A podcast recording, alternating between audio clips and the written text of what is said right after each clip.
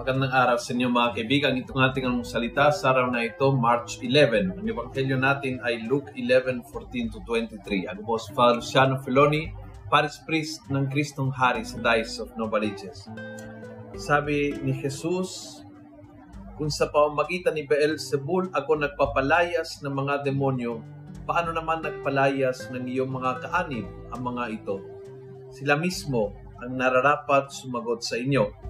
Sa daliri ng Diyos ako nagpapalayas ng mga demonyo, kaya sumapit na sa inyo ang kaharian ng Diyos. Sa daliri ng Diyos. Parang sinabi ni Jesus, ang demonyo ay nasa kuko lang ng, at, ng aking ama. Ang daliri pala ng Diyos ay sapat para wasaking, tapusin, pulbusin, paalisin ang demonyo sa buhay ng isang tao. Kung ikaw'y konektado lang sa Panginoon, nasa iyo ang dakilang kapangyarihan ng Diyos. Isang pitik ng Diyos, walang uri ng masama na makakaobra laban sa iyo. Kaya napakahalaga na tayo ay marunong tumakbo sa yakap ng ating Ama. At doon tayo protektado. Protektado tayo hindi sa kung ano ang ting-anting na susuot natin. Hindi tayo protektado sa anumang uh, yung panlaban natin ay walang iba kundi ang daliri ng Diyos.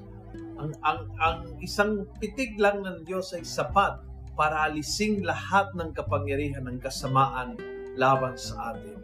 Sabi nga ng Biblia, kung ang Diyos ay panig sa ating, sino ay laban sa atin?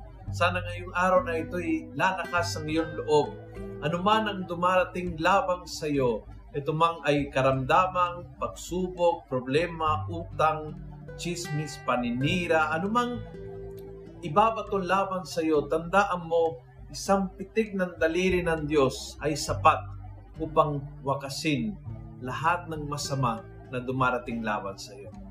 Kung nagustuhan mo ang video ito, pass it on. Punuin natin ng good news ang social media.